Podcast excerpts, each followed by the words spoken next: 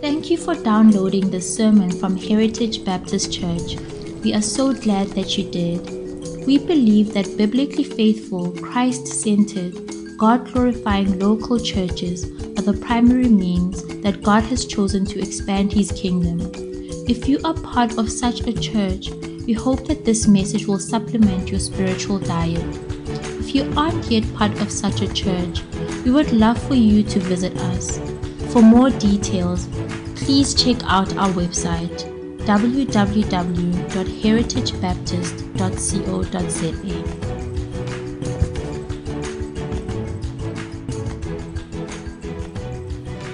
Good morning. We commence a new series today, Advent series, so that uh, next today and then the next Uh, three Lord's Days, Lord willing, and then the twenty-fourth will be the last one. So remember, that's our, our Christmas service. We won't be meeting here on the twenty-fifth. And it's going to be slightly different, so I'm not working through uh, context, uh, consecutive passages, going, you know, maybe through Matthew, the first few chapters or something like that. It is more thematic, and the series is is dealing with why was Jesus born. So Uh, many, many reasons that the Bible gives us, but I've sort of focused in on a few of them. Why did Jesus come? Why was he born? Why, why the incarnation? And so just a different way of looking at the coming of Christ. And so um, uh, hopefully it'll be a blessing. It's very gospel-focused, so invite friends and family. But again, uh, if you're a believer, don't switch off. Uh, we all need the gospel. We all need to be reminded of this incredible salvation uh, that Christ has won for us. I got many comments after the carol service sermon, just again to be reminded of the gospel and uh, what Christ has accomplished for us. Everything must flow from that. Otherwise, uh, your motivation is wrong. It's it's works-based. It's will worship. It's a whole no- other a whole lot of things. But it must be rooted in what Christ has accomplished. So uh, I think there'll be a lot for us to to, to gain from this series. So today uh, we are we're answering the question to find us. Why was Jesus born? To find us. And if you want a, a theme verse, it's Luke nineteen, verse ten. For the Son of Man came to seek and to save the lost. So there we're told. The Son of Man, that's the Lord Jesus Christ, one of the reasons he came was to seek and to save the lost. So I'm sure all of us have had an experience of being lost, um, may, maybe especially frightening when you're, when you're a child. Maybe you had this type of experience where you were in a shopping center with your mom or your dad or your parents, and you're walking along, and then suddenly you look up and you look around, and they're gone. Uh, and you can't see them anywhere. Suddenly you're panic-stricken. You start to uh, come out in a cold sweat. Where are they? Uh, you start running around. I remember with uh, some of my own children this happened.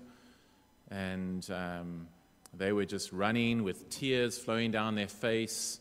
Uh, and then when they saw us in the, the one aisle, you know, because you go from aisle to aisle, and providentially, what often happens is you're both at, missing each other at the same point, uh, and so it, it adds to the anxiety. But it's a terrible feeling, isn't it? That panic that that comes upon one, and then the relief that there they are. Uh, I'm found. I'm okay. I'm safe. Um, so we're all familiar with that experience. Uh, perhaps more sinister is when you're lost but you don't realize it. Okay. So I'm sure we've all read those accounts of people that go hiking in the forest or in mountains, and they think they're fine, and uh, then they realize they're not, and sometimes with, with catastrophic results. Uh, they realize they're actually miles away from where they thought they were. They actually have no cell phone reception. Their phone dies. A storm comes in, and the bodies are only found thawed out next summer. Uh, and so those people didn't realize they were lost until it was too late. Or if you drive, and I'm told especially men are, are bad at this, because uh, we apparently don't ask for directions. Uh, I'm not like that, let me just say. Okay. uh, uh, I hate making silly mistakes, so I always check. Um, but uh, many of you won't know this, but be, there, were, there was a time before cell phones, and uh, there, there was a thing called maps. And uh, I don't know what happened to those companies. It must be terrible. They, they probably all closed down. But uh, anyway, I, I was a rep, so I had to buy maps for every area. You know, I had one for Pretoria, one for, for Witwatersrand, Uh, wherever I would go, and then I would say, okay, I need to get here, and then I would go and check, okay, I know these roads, and I would try and memorize the roads, uh, and the same if you're going on holiday somewhere like that, and then you, you go off on your trip, and you think you're going the right way, everything seems to be fine, but then there's just a few little things that seem out, that I thought the off-ramp was a bit closer, Sh- surely we should have reached it by now. I don't remember that building from last time. Little pointers that just tell you things are not as they should be. And that's really the human condition. The Bible teaches that we are all lost, actually. And it's only the really the Christians who realize they're lost and panic and cry out to God to have mercy upon them. The rest of humanity, and maybe you're sitting here and you're in that condition, you are actually lost. You're just not fully aware of it, but in your life there are little pointers, little things that tell you not uh, not everything is right with the world. Something is, is wrong, something is out of place. It can be those moments where you wake up in the middle of the night, two o'clock in the morning in a cold sweat, wondering, why am I here? What's the point of my existence? Uh, as you get older, there's the midlife crisis where people realize, what have I done with my life? What have I achieved? What's the meaning of all of this? What am I going to leave behind? We've been going through Ecclesiastes in our scripture reading, and really Solomon is uh, is in that place. That's what he's doing. Uh, you ask these questions. What is what is the purpose of my life? What will I leave behind? Is there anything to leave behind? What's the point of leaving anything behind? And then you also start to realize as you get older that everyone that you love and everyone that is precious to you, even your pets, die. They get taken away. And everything maybe that's important to you fades and rusts or is stolen.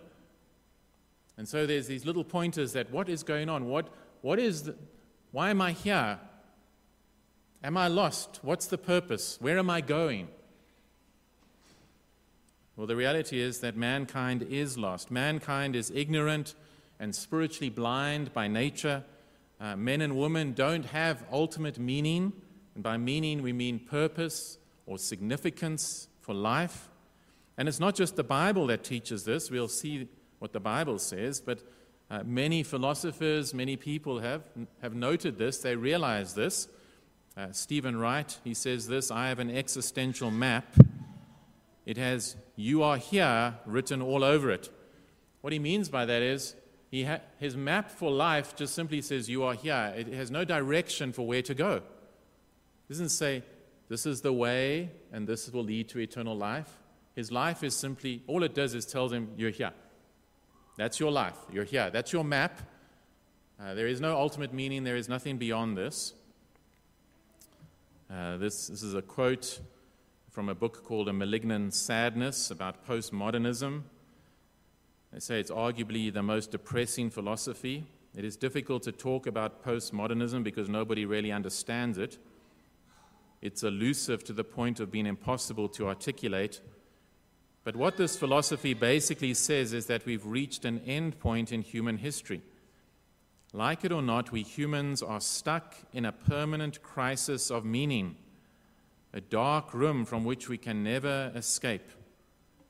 That's where so many people find themselves, a crisis of meaning. It's just a dark room. What is the point? Why am I here? Why should I get up every morning? Jean-Paul Sartre, he said, man is a useless passion. So what he was saying is, All our all our emotions and all our drives are just useless because you're just going to die and that's the end of it. What's the point? Albert Camus said, life is absurd. It's absurd. There is no meaning to it. And he says this because he's he's saying there is there is you can live your life exactly as Solomon says. You can build up great wealth, but The rich person dies as the poor person dies, and you leave it all behind to somebody else, and you don't know what they're going to do with it. What's the, what's the meaning? What's the point? Solomon says it's all meaningless, depending on your translation. It's vanity. It's chasing after the wind.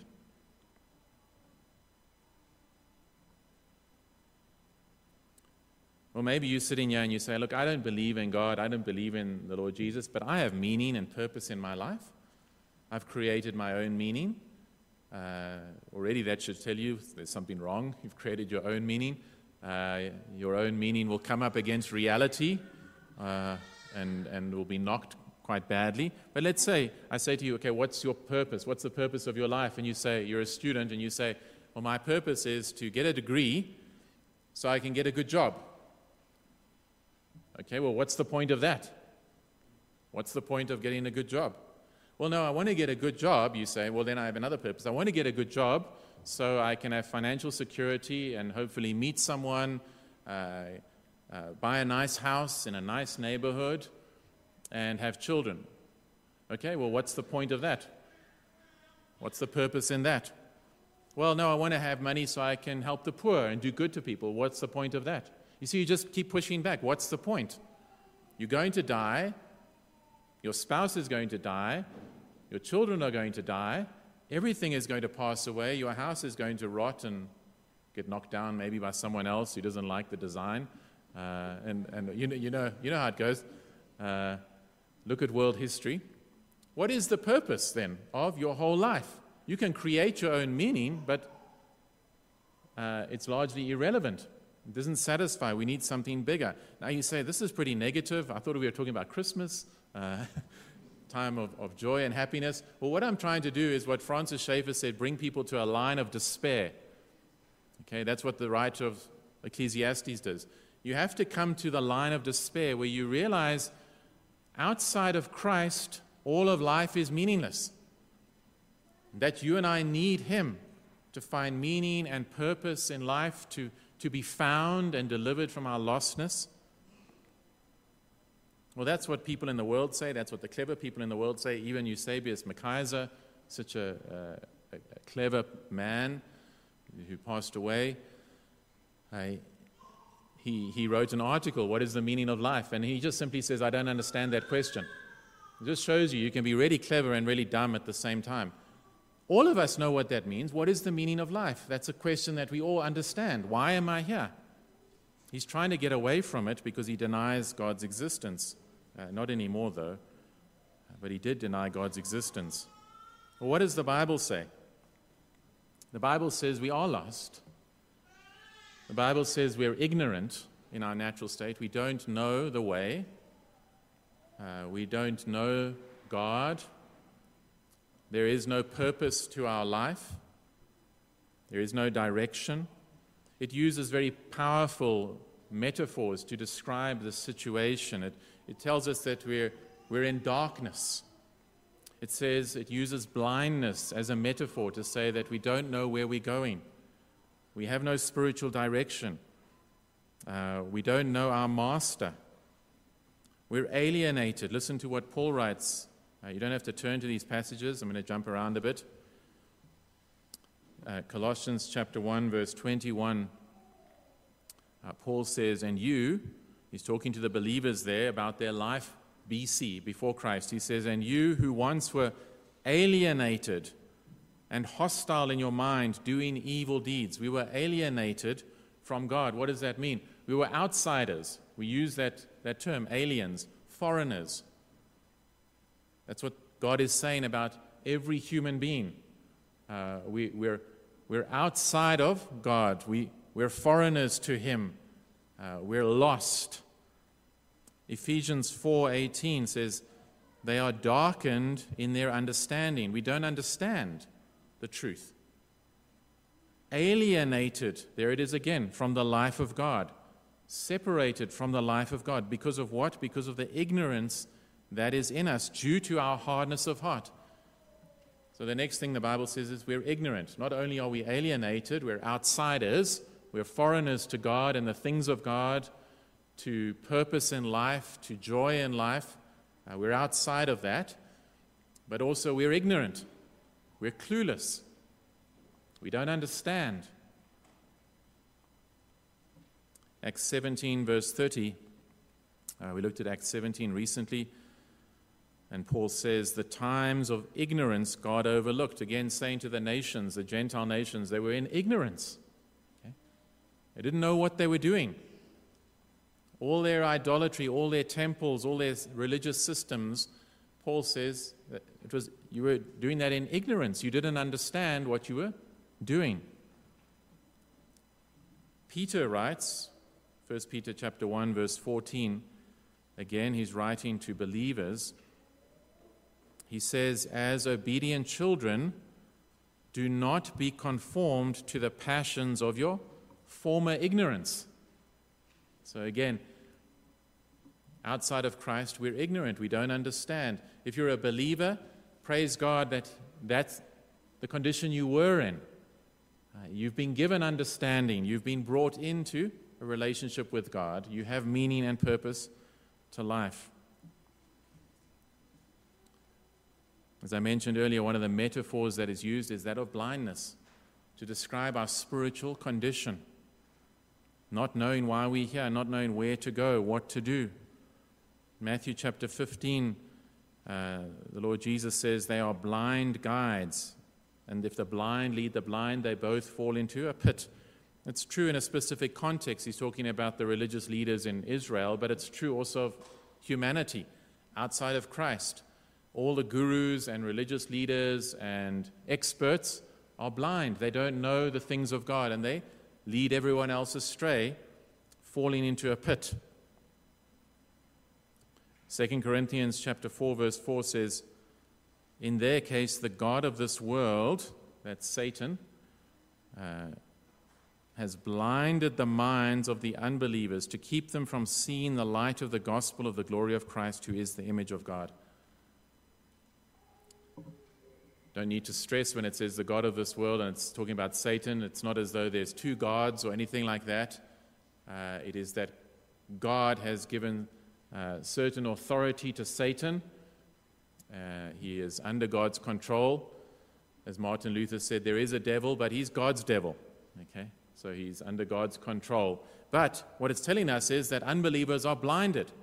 They don't know the things of God. They can't see the things of God. They don't understand the things of God.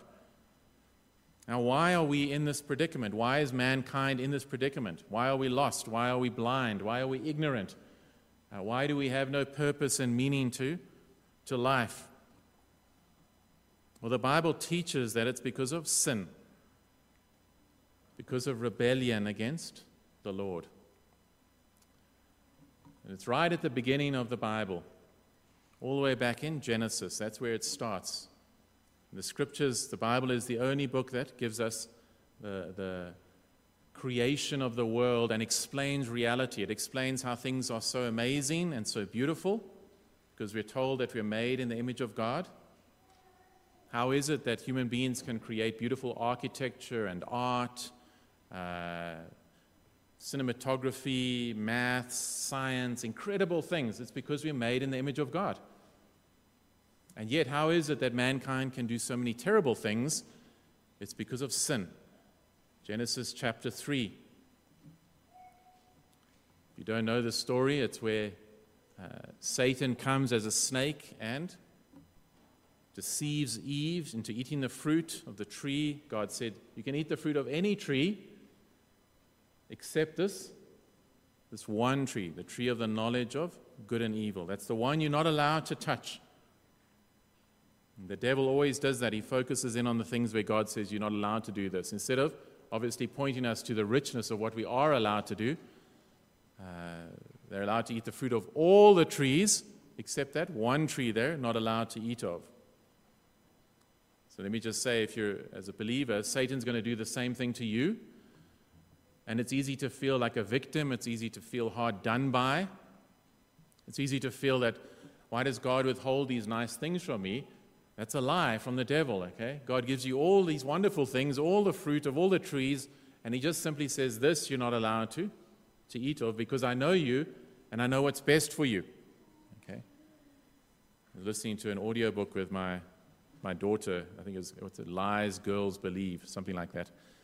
And um,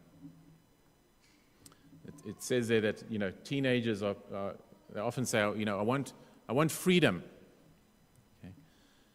They never say, I want responsibility. They never say, sure, it's amazing that my parents trust me with these responsibilities. Okay? Have you ever thought like that? Let me challenge you to change your thinking, okay? Your parents trusting you or your boss trusting you with responsibility. That's freedom. That's an incredible privilege. Instead, teenagers tend to look at it like this. Why can't I start later? Why can't I do this? Why can't I do that? Instead of seeing uh, how gracious I'm actually being treated. Okay. Well, unfortunately, you know that Eve, Eve is deceived. She believes the lie. She takes and she eats. And uh, it seems as though Adam is right there. I remember one pastor saying, he said, I always thought Adam was off playing golf. Uh, but actually, when you read it, he's right there next to her. Uh, quite startling, quite disturbing that he's watching to see what will happen to her. He's already reneged on his commitment to, to protect her. Uh, but it seems to be okay, nothing bad happens, and so he eats, and then their eyes are opened, and they're full of shame, and they go and hide themselves. And so in this act of rebellion, God comes, and there are consequences to their act of rebellion. And Genesis three, verse twenty-three says this, "Therefore the Lord God sent him out from the Garden of Eden to work the ground from which he was taken." So you see, the first thing, what happens to them is they're cast out of paradise, cast out of the presence of God. This, this idyllic utopia, this paradise, this nirvana, this place where they communed with God. Every, in the cool of the day, God would come and commune with them, where there was no shame, no fear. Uh, they had they had work that was fulfilling and glorious, without thorns and thistles, without opposition. They're cast out of that because of their rebellion against God. They're exiled from the presence of God, sent out, alienated, foreigners, lost. Verse twenty-four says, he drove out the man. Pushed them out, the man and the woman. And at the east of the Garden of Eden, he placed the cherubim and a flaming sword that turned every way to guard the way to the tree of life. And that's where man has been ever since, outside of paradise. We are born into that, outside of paradise, foreigners, lost, east of Eden. And there's no way back until the coming of, of Christ, until the incarnation. The way back into paradise was blocked. You see there, the cherubim and a flaming sword. Chapter four, things don't get better. They have children, Cain and Abel, and uh, they, they bring some offerings to the Lord. And uh, Cain's offering is accepted. And uh, sorry, sorry, Abel's offering is re- is accepted, and Cain's is uh, rejected. And Cain turns on his brother and kills him.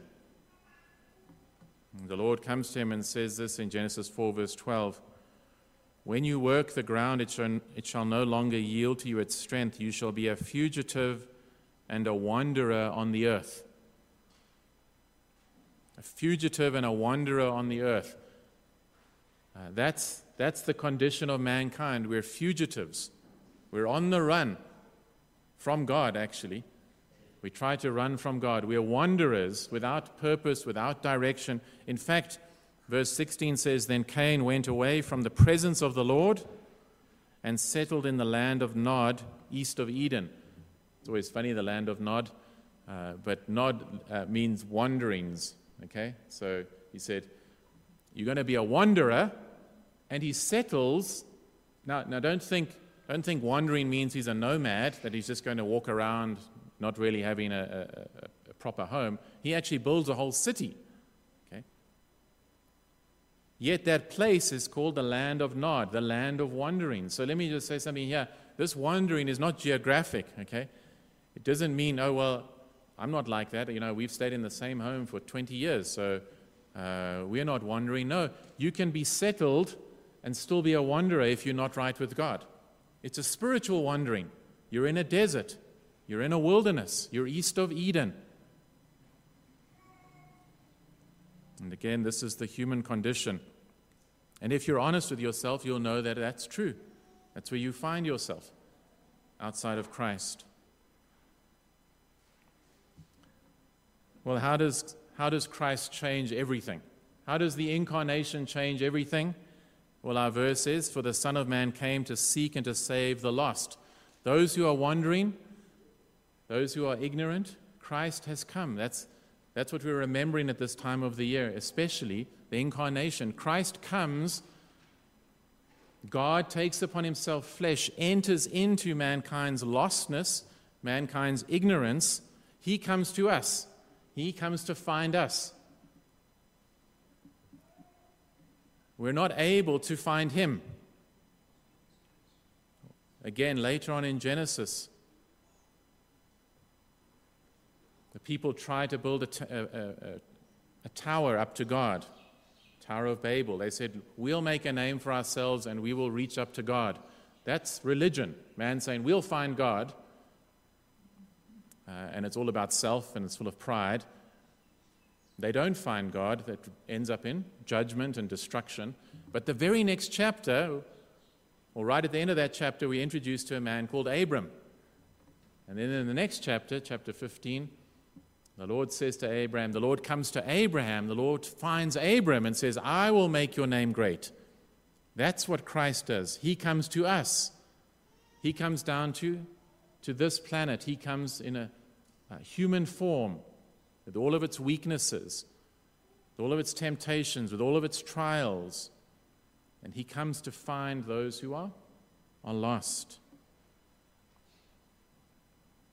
Earlier on in Luke's Gospel, that was chapter nineteen, where we read that verse. It's after he's uh, come to Zacchaeus. You remember Zacchaeus? He was an outcast. He was a tax collector. And physically, uh, he was rejected. We're told he was very short. Okay, and in the ancient world, and Luke was a doctor, in the ancient world, uh, people liked to look at people's physical shape and features and deduce from that certain spiritual characteristics. And you can see this in Luke's Gospel. That's why Luke will mention uh, people who were sick in certain ways uh, and heights and things like that, because it was a reality. In the Greco-Roman world, they did that.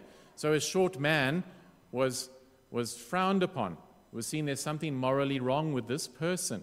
And yet Christ comes to him and saves him. And he says, because the Son of Man came to seek and to save the, the lost. A few chapters earlier, chapter fifteen, which we looked at a few weeks ago, remember there's three parables there where Jesus finds that which is lost, the lost sheep, the lost coin, and the lost son. And so Christ has come to find those who are, are lost. And here's the key thing. Every human being is lost. But if you don't think you're lost, then you will never, you will never cry out for help. If you think you're fine, remember the Pharisees, they were full of sin, yet they thought they were without sin. They didn't need a savior. You have to realize that you're lost. You have to humble yourself. That's what they say about men. They're too proud to ask for directions, okay? And so they carry on and they get more and more lost. That's foolishness. That's just dumb. Don't be proud. Cry out for help. I am lost. I do. I do wake up in the middle of the night. I do realize I don't have meaning and purpose. I do have those moments where I realize, what's the point of everything? Why am I here? Why continue with life? Cry out to the Lord for help. Say, Lord, save me. You, you said you came to seek and save those who are lost. I am lost. Help me. What does he do? He deals with our ignorance. Our foolishness, our dumbness. We don't know the things of God. We think we are so clever. The Bible is clear. We're ignorant. We're foolish. about the things that truly matter. Well, you know the Christmas account, the nativity, and all over South Africa probably there's little nativity scenes being put up in, in homes, in lounges. We have one now, my daughter put up. Uh, and what do you see? You see the little baby, you see Mary and Joseph, you see the animals, you see some shepherds, and then you see three wise men. Okay, it's all factually wrong. Uh, the timeline is wrong. The wise men come when Jesus is older. Um, we don't know if there were three wise men. We know there were three gifts. Uh, but uh, these wise men, and remarkably, where do they come from? The east. Okay, remember? Cast out, east of Eden. But they come from the east. God is drawing. He's seeking and saving those who are lost. And they're the wise men. They're the ones who realize who this, this baby is. Everyone else that should have doesn't. And they come and they bring these three gifts, gold, frankincense, and myrrh. And throughout church history, they, they've seen these gifts as pointing to the three offices of Christ: prophet, priest, and king. So the main three offices in the Old Testament, you get prophets, you get priests, you got kings. And theologians have seen in these three gifts a, a sort of a picture of three gifts pointing to the three offices. So myrrh pointing to him as a prophet, frankincense, of course, incense pointing to him as a priest, and gold as a king. Uh, Reformed theologian Francis Turretin in the sixteen hundreds, he said this: the threefold misery of men introduced by sin. Here's the threefold misery that sin brings about: ignorance, guilt, and tyranny and bondage by sin required this conjunction of a threefold office. So he's saying, because of our sin, we have become ignorant, we have become guilty,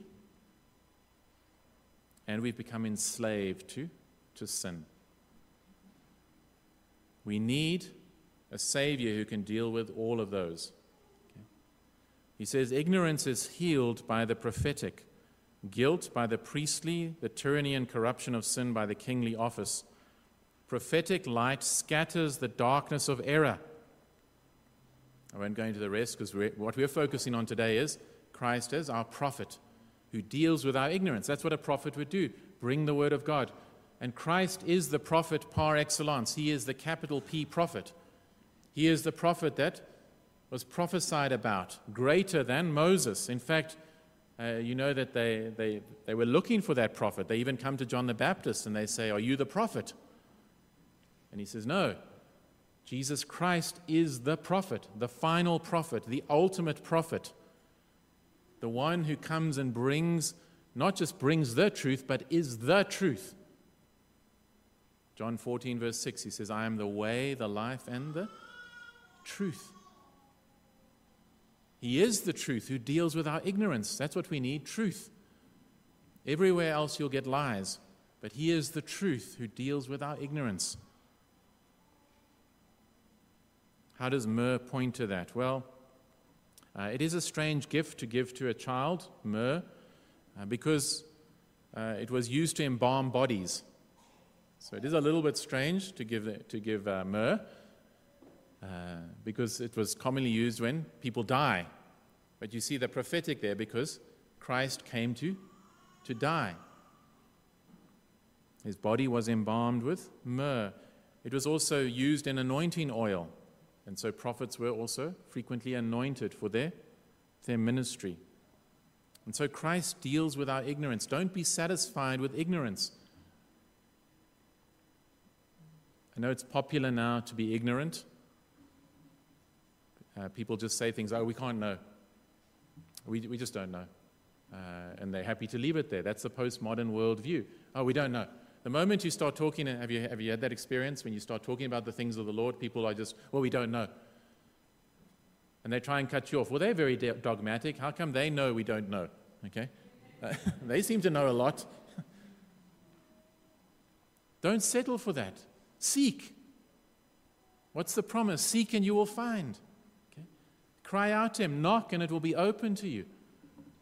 Don't leave here ignorant. Don't leave here, I don't know. Cry out to him in your ignorance. Say, Lord, have mercy upon me. Don't be like Pilate, who said to Jesus, what is truth? People have said he's the first postmodernist, okay? two thousand years ago. There's nothing new under the sun except for the gospel, the new covenant. That's the only new thing that has changed everything. You and I need a prophet to bring us out of our ignorance. And he is the prophet. He is the way, the truth, and the life. He is the light of the world. It comes to us in our darkness. What about purpose and meaning to life?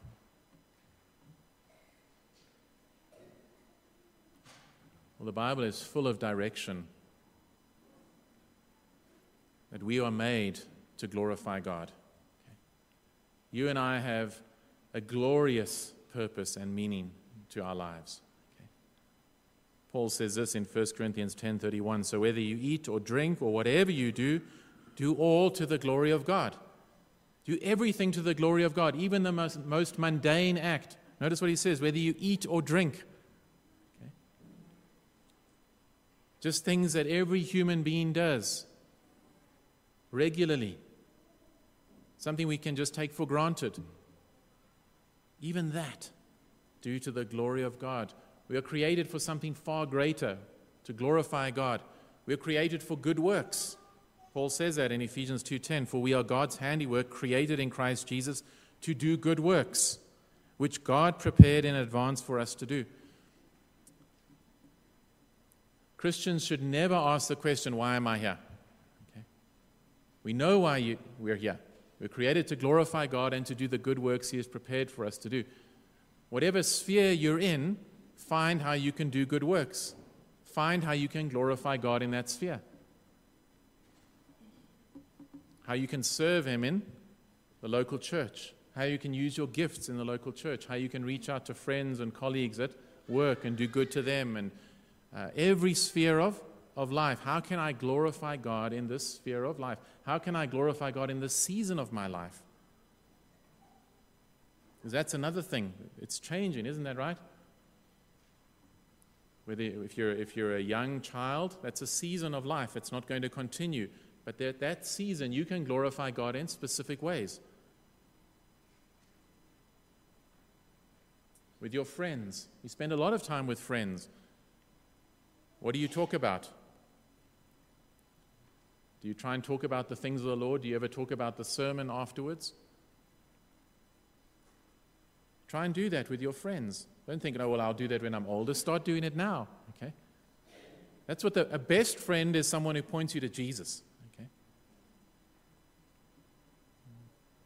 You get older and your peer group changes, and then you're at university, maybe, if, you, if, if that's where, where you decide to go.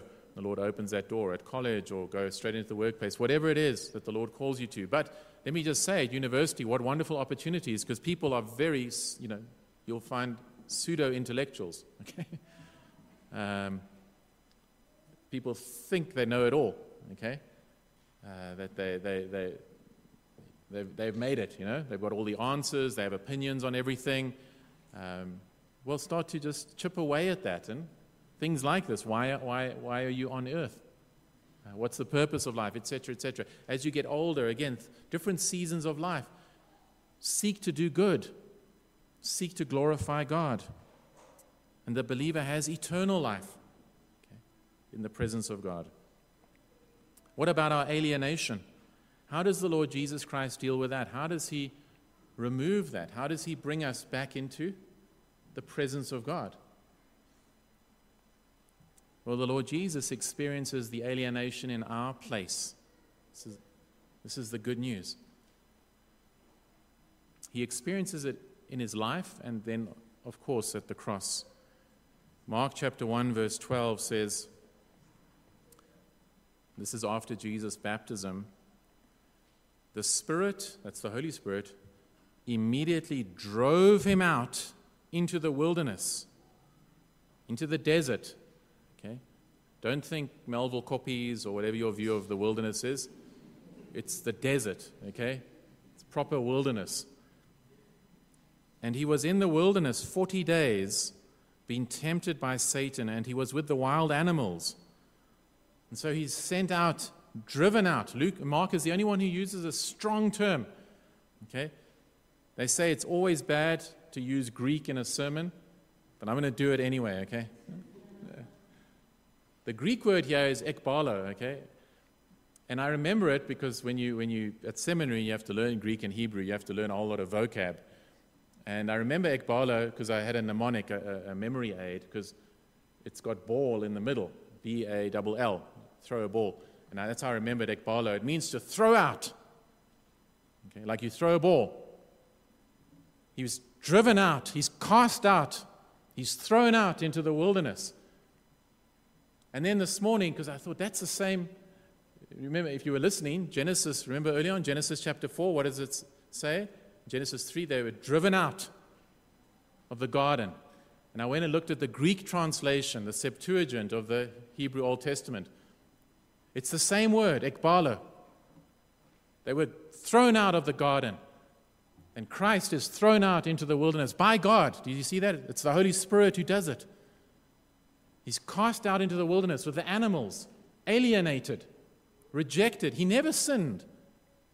Perfect. Thrown out into the wilderness, experiencing our alienation. And of course, on the cross, perfectly, perfectly experiencing alienation from God. My God, my God, why have you forsaken me? Not poetry. It's not just, oh, that's how he was feeling. That it, that's exactly what was happening. He was forsaken by, by God the Father in his humanity. Alone, alienated, rejected. So he cries out, why have you forsaken me? Even feeling that his life was without meaning. Did you know that Jesus ever experienced that?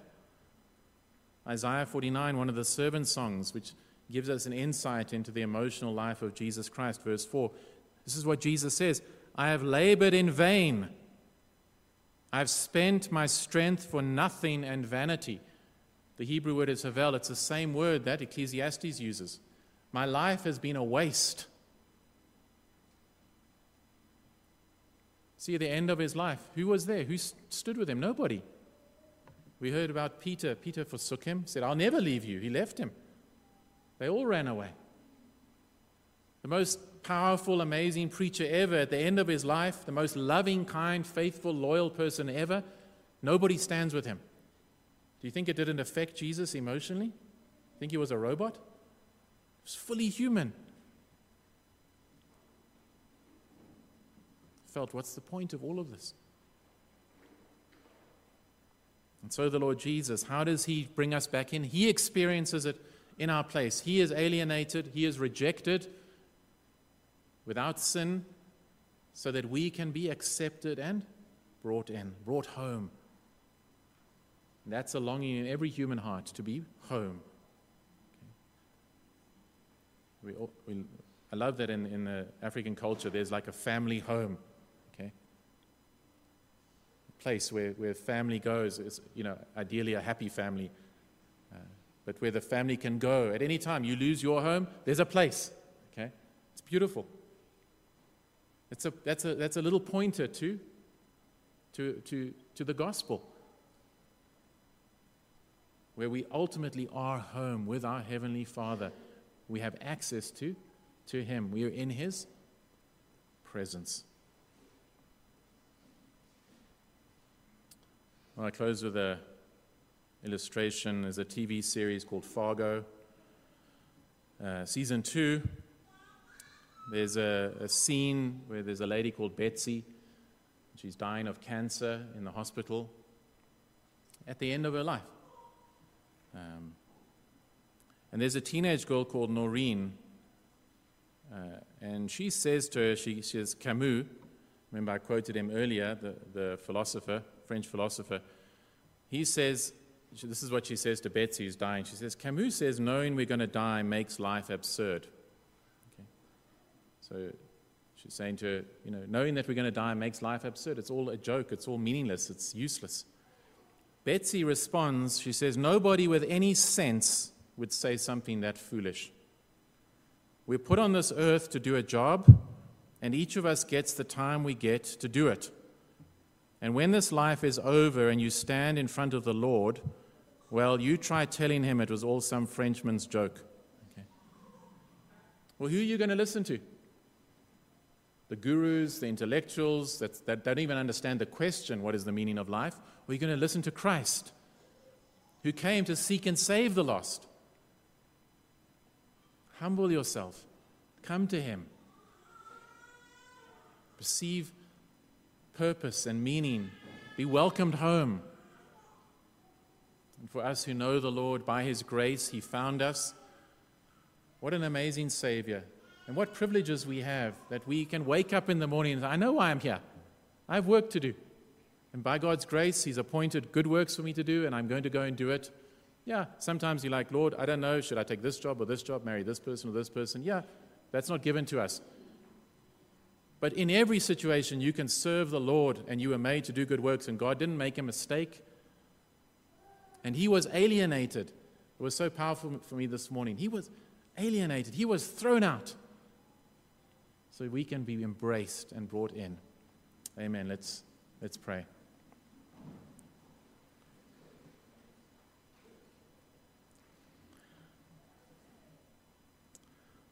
Oh, Father, we thank you so much for the gospel. We thank you so much for sending your Son to seek and save the lost. We were all without hope, Lord, lost, ignorant, alienated, having no meaning, no direction, no significance to life. I thank you for finding us, Lord. Thank you for humbling yourself, Lord Jesus, becoming a human being, humbling yourself to a shameful death on a cross, a cursed death. Thank you that you were cast out so that we might be brought in. We do cry out to you, Lord, if there are any who by your grace realize this morning that they are lost, that you would draw them to yourself, Lord, that they would cry out. We thank you for the promise that if anyone seeks, if anyone cries out to you, you will answer, you will save. And so please do this, and help us as your children just to rejoice in this glorious gospel. In Jesus' name, amen.